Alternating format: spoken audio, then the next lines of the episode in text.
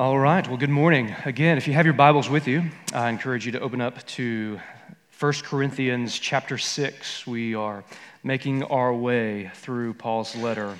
Not quite halfway, uh, but we're getting there. This past Friday, as you're turning there, uh, this past Friday, we celebrated Jane's third birthday. Little Jane Jane turned three years old.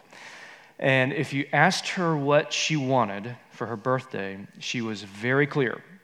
She wanted uh, Anna boots, an Elsa dress, and Anna shoes.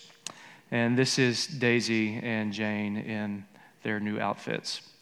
Now, they love the movie Frozen. They watch it way too much, and I'm ashamed at how much they have memorized in their little minds. Like, they can quote the movie as it goes. They'll walk around the house singing and dancing the song. But they've also made up a game uh, with Frozen, and they call it Hans. You have Elsa and Anna and Kristoff, who are the, the heroes of the show. And then you have Hans, who is the villain. Now, I am portraying Hans in the household. It's probably the best character study I've done. Like, the best role of my life uh, is this Hans character that I play. And what happens when we play Hans is that they don't just, you know, play Hans and fight the bad guy. They dress up, they get into character, they start doing all the Frozen moves, they recite the lines, they get really into it. Their identity shifts under who they want to be in these characters. Now, as we get to this portion of First Corinthians, this is exactly where Paul is tracking for us. There's a lot that he is addressing to the church, that they have sexual immorality in the church, there's divisions in the church, there's this issue of sacrificing food to idols, they're not participating in the Lord's Supper correctly. In fact, if you looked at the church at Corinth, you would say, everything's going wrong. I don't even know if they would make it into the Southern Baptist Convention without us disfellowshipping them. I mean, they are doing everything off the wall. But Paul continually addresses them throughout this letter as who they are in Christ Jesus. He opens up the letter by calling them saints. He tells them that they have the mind of Christ, that they are the temple of God where His Spirit dwells, and this is powerful imagery to an unbelievable reality in Christ Jesus. It's powerful imagery to an unbelievable reality in Christ Jesus. And the problem for this church, and a problem that we may have, is that we often don't live in this new reality. We tend to identify ourselves by who we are or what we've done, the mistakes that we've made, and we let this be the forefront of our identity instead of who we are in Christ Jesus. Now, if you've spent any time in First Corinthians six and First Corinthians seven, First Corinthians five going forward, there's a lot uh, that can draw our attention. It's kind of like a dog chasing a car. We'll see one verse and it'll just make us go for that. And there's a lot of things in here that could be distracting for us, but Paul has a very clear emphasis in this passage. He starts off uh, in verse nine, if you have it in your Bibles. He says this, and this is where our minds will want to gravitate towards. He'll say, "Do you not know that wrongdoers will not inherit the kingdom of God? Do not be deceived. Neither the sexually immoral, nor idolaters, nor adulterers, nor men who have sex with men, nor thieves, nor the greedy, nor drunkards, nor slanderers, nor swindlers will inherit the kingdom of God." And when we read that, it should make our stomachs kind of go into our chest, because we should be able, if we're being honest with ourselves, we should be able to find somewhere in here where we might fit, where we may have slandered someone. Maybe we have taken advantage of a good deal. Maybe, like Jesus says, if you have lust in your heart, you've committed adultery. We would find maybe ourselves in here. But listen to what Paul says in verse eleven. He says, "And that is who some of you were." That's who you were. "But now you are washed, you are sanctified, you are justified in the name of the Lord Jesus Christ and by the Spirit of God." Who is Paul addressing?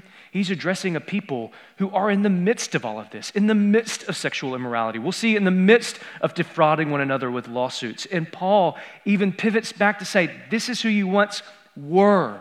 Recognize your identity in Christ Jesus and what that calls us to. So there's a lot in this passage. Paul's going to say something crazy uh, to think about, really, that we're one day going to judge the angels. I mean, that's a wild thought, is it not? He's going to say something about not suing brothers, not taking them to court, and, you know, how are we supposed to live this out in our lives? But there's a few dangers in this passage today that I want us to see before we jump into the passage. The first danger is that we can see it only as a list of vices, only as a list of vices. I'm sure that we may have heard sermons that pull from First Corinthians six and the immorality that Paul is speaking against, and this is a, a good passage to preach against the culture and what we see, but if we only see this, if this is the only place that we land, we've missed the point entirely. Paul is not simply calling them to just simply do better or to rid themselves of their vices, but to engage them as who they are in Christ Jesus, washed, sanctified, and justified in the name of the Lord. This is not a passage only to see vices. Danger number two, this is not a passage only to see morals. We could take this passage and say, well, we just won't sue one another, we won't go to court, we won't practice the various sins that Paul lists, and then that will make me feel better. But at the end of this passage, Paul deepens this for the Christian life. Listen to how he ends. He says in verse twenty, "You are not your own. You were bought with a price. Honor God with your body."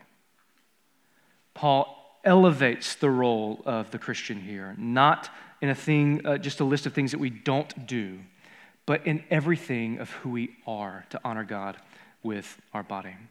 Now, before we begin, I just want to point out the three things that we're going to see this morning. Uh, we're going to see in this passage that Paul is upset that they're not acting as a community. And we could probably put, we'll put one and two together, that they're not acting as a community and they're practicing injustice. And then Paul wants us to see the transformed identity of the baptized. I'm going to read for us in First Corinthians six to get our mind wrapped around the passage, and then we will dive in together this morning. Chapter six, starting in verse one, it'll be on your screen, on the screen if you don't have it in front of you. "If any of you has a dispute with another, do you dare to take it before the ungodly for judgment, instead of before the Lord's people? Or do you not know that the Lord's people will judge the world? And if you are to judge the world, are you to uh, to judge trivial cases? Do you not know that we will judge angels? How much more the things of this life? Therefore, if you have disputes about such matters, do you ask for a ruling from those way, whose way of life is scorned in the church? I say this to shame you. Is it possible that there is nobody among you wise enough to judge a dispute between believers? But instead, one brother takes another to court, and this is in front of unbelievers. The very fact that you have lawsuits among you means that you have been completely defeated already. Why not rather be wronged? Why not rather be cheated? Instead, you yourselves cheat and do wrong, and you do this to your brothers and sisters. Or do you not know that the wrongdoers will not inherit the kingdom of God? Do not be deceived. Neither the sexually immoral, nor idolaters, nor adulterers, nor men who have sex with men, nor thieves, nor greedy, nor drunkards, nor slanderers, nor swindlers will inherit the kingdom of God. And that is what some of you were. But you were washed. You were sanctified. You were justified in the name of the Lord Jesus Christ and by the Spirit of God. I have the right to do anything, you say, but not everything is beneficial. I have the right to do anything, but I will not be mastered by anything. You say, food for the stomach and stomach for food, and God will destroy them both. The body, however, is not meant for sexual immorality, but for the Lord, and the Lord for the body. By his power, God raised the Lord from the dead, and he will raise us also. Do you not know that your bodies are members of Christ himself? Shall I then take the members of Christ and unite them with a prostitute? Never! Do you not know that he who unites himself with a prostitute is one with her in body? For it is said that two will become flesh, but whoever is united with the Lord is one with him in spirit. Flee from sexual immorality. All other sins a person commits are outside the body, but whoever sins sexually sins against their own body. Do you not know that your bodies are temples of the Holy Spirit who is in you, whom you have received from God? You are not your own. You were bought with a price. Therefore, honor God's God with your body. In the first part of Corinthians six, we see Paul addressing some people in the church who are pursuing legal action against one another. And this might seem like a really hard turn from last week in chapter five, where Paul is addressing people uh, within sexual immorality. And so the question is, why is Paul so disturbed by this report? Why is the lawsuit such a big deal in the church, and why is this directly following sexual immorality? I believe it's this, because Paul is upset with the Corinthians because they are failing to act as a community. They are failing to take responsibility for one another. And in that case, Paul's not really changed subjects here from chapter five to chapter six. That there are people in the church that are elevating themselves and their freedoms in Christ to abuse and misuse their freedoms in Christ. Just as they failed to discipline the incestuous man, so they are failing to take responsibility for taking their own disputes. And then furthermore, for Paul, they're taking these disputes in front of unbelievers. And for Paul, this is just so out of bounds because God has given his people his Spirit and his wisdom to judge and do rightly. So as they take their trivial lawsuits and bring them before a judge, they not only dishonor the name of Christ, they misrepresent the name of Christ. Now, research on the court systems of the Roman Empire shows us that it's not just a lawsuit, but this is also potential for injustice here. We see uh, the strong systematic bias in favor towards higher status people. History has shown us that the overwhelming majority of civil cases that were brought were brought by wealthy and powerful against people of lesser status and means. The judges themselves were a part of this higher class and would ordinarily give preference to the testimony of their social peers. Second, we saw see that the people of higher standing had the funds to hire professionals to argue their cases and, if necessary, bribe the judges. This isn't too far off of what we see in our maybe Uh, political climate now, that people that have the money can hire the best lawyers and make the best defense. But what was happening here is that within the church, there were two different classes. And we'll see this in First Corinthians eleven, that there were those who were wealthier among the people, and they were able to get to the, their Sunday gathering earlier.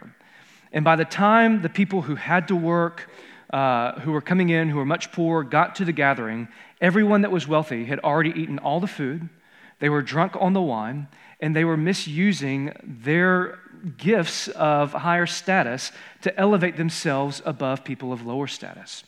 And Paul sees this correlation happening again in the Corinthian church, that there are those within the church that are suing those potentially of lesser means to defraud them.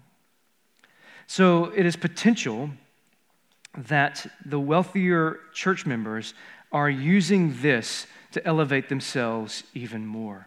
And Paul says, this is to your shame, because you're taking these cases to unrighteous men who will listen to your case with a bribe. Has the Lord not given us his church that will listen to these things and do what is right by all people? And then Paul elevates this level by reframing their present situation in light of eternity.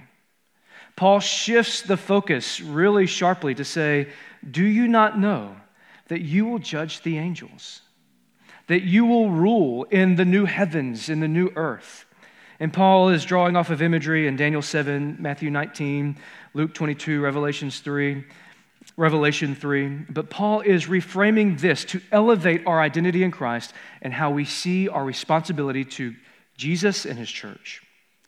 When I was in the second grade, uh, we had a test uh, that was coming up. I don't know if it was standardized testing or what. I don't remember that, that much of it. But Miss Bennett, our second grade teacher, she could sense that everyone in the class was a little nervous. So before we took the test, she had everybody stand up. And then when she had everybody stand up, she told everybody to shake the willies out of them. Well, you know what I did? I just stood there because I am a willy. Like, you ain't shaking that out of me.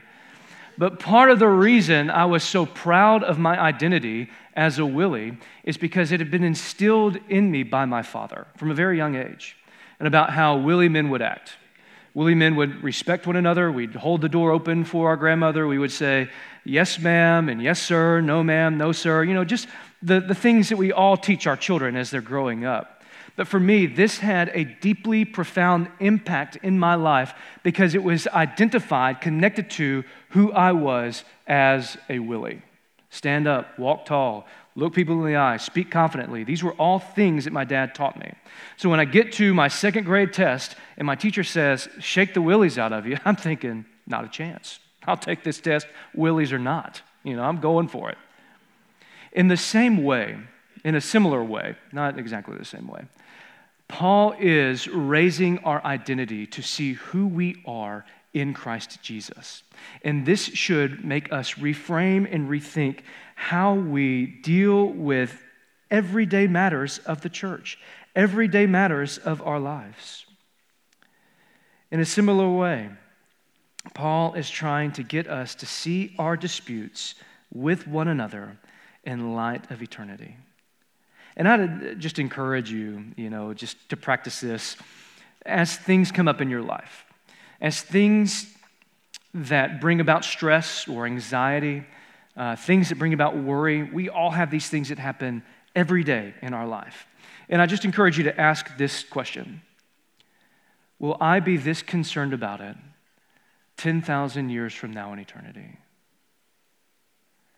Will this cause me just as much anxious feeling or anxiety or nervousness when I'm with Christ Jesus? And I'd imagine that the answer is absolutely not. Absolutely not. And so for Paul, his reasoning then to say is, why then not rather be wronged? Why not rather be cheated? Lose the money, lose the possessions, instead of going against your brother in court. This has no weight in light of eternity. And this is hard. This is hard for us to hear because we are autonomous people who pride ourselves in the things that we do within our lives and the, the things that we accrue and our very present reality. This is difficult. And I have a caveat here for us that I'll, I'll get to, because I don't believe that this means that all lawsuits are off the table, uh, but we'll we'll get there. But what Paul is saying to the church is that not only is this wronging your brother, this is representing the wrong message of Christ in his church. And this is a very present reality in our world today. This isn't to speak ill of other churches, but just to illustrate how this matter blows up. Whenever a church is involved in litigation, whenever a church sues another church, or whenever a church um, sues another small business, say, and that is put on social media, who do you think social media sides with? I mean, it's against the church. They see the church as being the ones that are majoritarily in the wrong in how they are handling this. Whenever a church does this or has to go to suit, it speaks ill of who the church is. And Paul's main argument here against lawsuits among believers is that there are no winners. You may be wronged, you may have a case, but taking your brother to court, if I were to go and take Jared to court, there would be no winners among us. It would divide the elders. It would divide the church. No one would win. The entire church would lose. Fighting it out in the court of law, the Corinthians become perpetrators of wrongdoing. Now, to that caveat I was speaking against, does this mean that we don't ever take any legal action ever? That's a tough question. I would lean to no. I mean, we live in a world where the court, where lawyers and judges are often required to get things done and that have major implications. I mean, take, for instance, uh, a medical malpractice lawsuit or workers' comp or a list of other things that will require a judge to determine to get, say, a settlement from an insurance company Our system is built in these ways. But what this does mean, that I believe, is that within the church, we must weigh the cost. What are my actions communicating that I believe about Jesus? So, do you go to court? Here's my answer. I don't know. But here's the other thing that I love to do. I love to pass it off on somebody else. We have within our midst an attorney who loves Jesus, who serves him faithfully, and who walks in his ways. So for us as a church, whatever the issue might be, we take these things to professionals who love Jesus, and we ask them their advice. We go to them. We seek the wisdom and counsel of someone like Jared to know if this is something that we should do. But I think drilled down deeper for us, this passage calls on us as a community of believers to seek and settle our disputes among believers. Here's how this might play out that doesn't necessarily elevate to the level of lawsuit. When husbands and wives who are going through difficulty in their marriage and they seek counsel on their marriage from people who are outside of the church, who don't seek true wisdom, who don't love Jesus, who don't follow his word, do you think you're going to get godly counsel from those people? For those who are working through issues of um, your marriage or, or whatever it is, we can tend to go towards people who sympathize with us. Yeah, man, you're right. That is a tough situation. I wouldn't listen to her either. You go and do your own thing. You'll be right in that. Do what makes you happy is the motto of the American life. But for us as a church, what we want to do is to seek the counsel from those who love Christ Jesus and will give us hard truth in love, godly wisdom and truth, to fight for marriages, to seek reconciliation and repentance. It might switch to finding allegiance, whether it's political or business, and we elevate that higher than our calling to Christ, where the church comes in and Paul comes in and says that our fundamental identity is in Christ. And this is where I think Paul is really wanting us to see. It's not just morals or vices that can trip us up, but who we are as the church, our transformed identity of the baptized. Now, going back to our first illustration of Daisy and Jane, who was it that you wanted to be when you grew up? When you were a child and you played make-believe with your friends or your sisters or your brothers, who was it that you wanted to be? For me, it was a motorcycle cop. I just thought they were awesome, and I'd write tickets and go arrest people. But for you, where did your imagination bring you? Life has a way of taking everything that we do, and instead of identifying with who we want to be, we now identify ourselves of uh, what we've done or what we are doing. Successes, failures, whether we're young or old, married or single, have kids or no kids, American, middle class, registered voter, a couple of different jobs, hobbies, probably a few quirks. And identifying in these ways can have various things. One that can make us really proud, like the Corinthians, where we elevate our status by what we've done and who we are and how we know what to do. We become puffed up when we identify in that way. Or we identify in the ways that can make us feel a lot of shame. We look at uh, verses nine and verse ten, where it says, wrongdoers will not inherit the kingdom of God. Do not be deceived. The sexually immoral, the idolaters, the adulterers, men who have sex with men, the thieves, the greedy, drunkards, slanderers, swindlers will not inherit the kingdom of God. And when we read that, all we hear is that that is who my identity is. And we feel so much shame in what we've done. But Paul comes along to say that that is who you once were. So I encourage you in, in this way to hold in tandem who you once were and who you are now. I used to see others as a means to an end, to get out of them what I want, but now I see others made in God's image. I used to see church as an obligation, but now I see church as the gathering of God's people. I used to see myself as only the sins that I committed and my inability to break the cycle, but now I see myself as washed, sanctified, justified in Christ Jesus. And when we see our transformed identity in that, we become like little girls uh, and Daisy and Jane or Russell, who pick up the swords or put on the dresses or the night costume to see our transformed identity in who we really are, washed, sanctified, and justified. Now, a favorite Bible stu- story for many of us is in John eleven with the raising of Lazarus. And when we read it, we can see it from a lot of different ways. Different things in the story can come across differently in various readings, and I have one that I've come across recently that's really stuck with me. So consider Lazarus. He's dead. He's been dead for four days now, and the family is still in really deep mourning. We don't really know all the circumstances of Lazarus' death, except that he was sick and that Jesus wasn't there. So they send word to Jesus that he is sick, and Jesus sends word back to the sisters that uh, this will not end in death.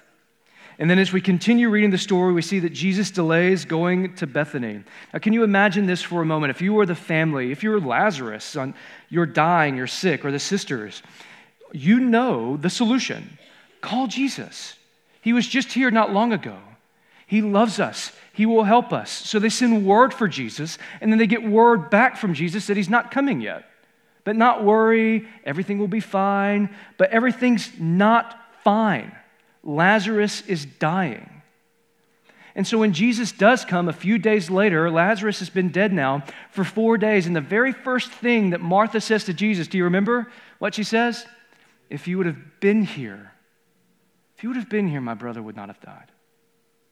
And I can feel all of the sorrow and the grief, but I can also sense and hear the anger creeping out in her voice. And then you know what? Jesus responds with her. He says, your brother will rise again. And Martha says, I know that he will rise again in the resurrection on that day. And Jesus says, I am the resurrection and the life. The one who believes in me will live even though they die. And whoever lives by believing in me will never die. Do you believe this? And Martha says, yes, I believe that you are the Messiah, the Son of God, who has come to take away the sins of the world. Then they go through a period of weeping together, uh, and then Jesus tells them to roll away the stone. Now think about everything that's just happened. Jesus has said the sickness will not end in death, that Lazarus will rise again, that Jesus is the resurrection. Mary has just made the confession that she believes that he is the Son of God, the Messiah, and she believes, she says this, God will give you anything you ask. So when Jesus says, roll away the stone, what do you think Martha's response would be? Absolutely, roll it away. But you know what she says? Don't. It stinks. He's been in there for four days. Grief has a way of doing this to us. Grief and despair, where we can hold two things at once in our hands, a belief and an affirmation in the Son of God, but then despair and the reality of our circumstances that we do not see how it works out in the present. She's just confessed that God will give Jesus anything that he asks, but then he, she stops him from rolling away the stone because he stinks. You see, in our lives, we can see our sin and our shame, and we can hear the message of Jesus and that he holds us, he's washed us, he's sanctified us, he justifies us. But then we can look at our own lives and we can say, I stink. I really stink. Don't roll away the stone. Don't look at me. I don't want to go to church. I don't want anybody to notice who I am and what I'm doing. But Paul is telling us to see your new identity in the risen Messiah, Christ Jesus. So here's my invitation to you today. Whatever pride or sin or shame that you have in your life, that you can hold it in your hand and you can remember, you can hand it to Jesus that he has washed you, he's sanctified you, and he's justified you. How? Because he's good and he has the authority to do so. When we think about the gospel. When we think about when Jesus went to the cross, we might think that people were so bad and so mean, and God was so angry with them that he could not forgive them unless somebody big enough took the rap for the whole lot. But this is not the gospel. The gospel is that love, not anger, brought Jesus to the cross. Love, not anger, has motivated him to you. You can feel sin and shame. You can even have anger towards it. But at the heart of God is the desire to give and forgive. For those who have been baptized in Christ Jesus, Paul says, you are now in him. And what you were, that's who you once were. But now you are washed, sanctified, and justified in him. You are held firmly in his love. What did we read together this morning? Nothing can separate us from the love of those who are in Christ Jesus. Ephesians four twenty-one, I want to end with this passage here for us moving forward. Paul says this, when you heard about Christ and were taught in him in accordance with the truth that is in Jesus, you were taught with regard to your former way of life, to put off your old self, which is being corrupted by its deceitful desires, to be made new in the attitude of your minds, and to put on the new self, created to be like God in true righteousness and holiness. If you come to church week in and week out, it's most likely that you'll start to hear a rhythm of us repeating the same things, that Jesus loves you, that he's died for you, and in him you've been washed, sanctified, and justified. Do you know why we repeat it so often? Because we we need reminding of it. We're quick to forget. We're quick to look at our own despair, our own sin, our own shame, instead of looking at our Savior. So the application for us this morning is that you, if you are in Christ Jesus, you've been washed, sanctified, and justified.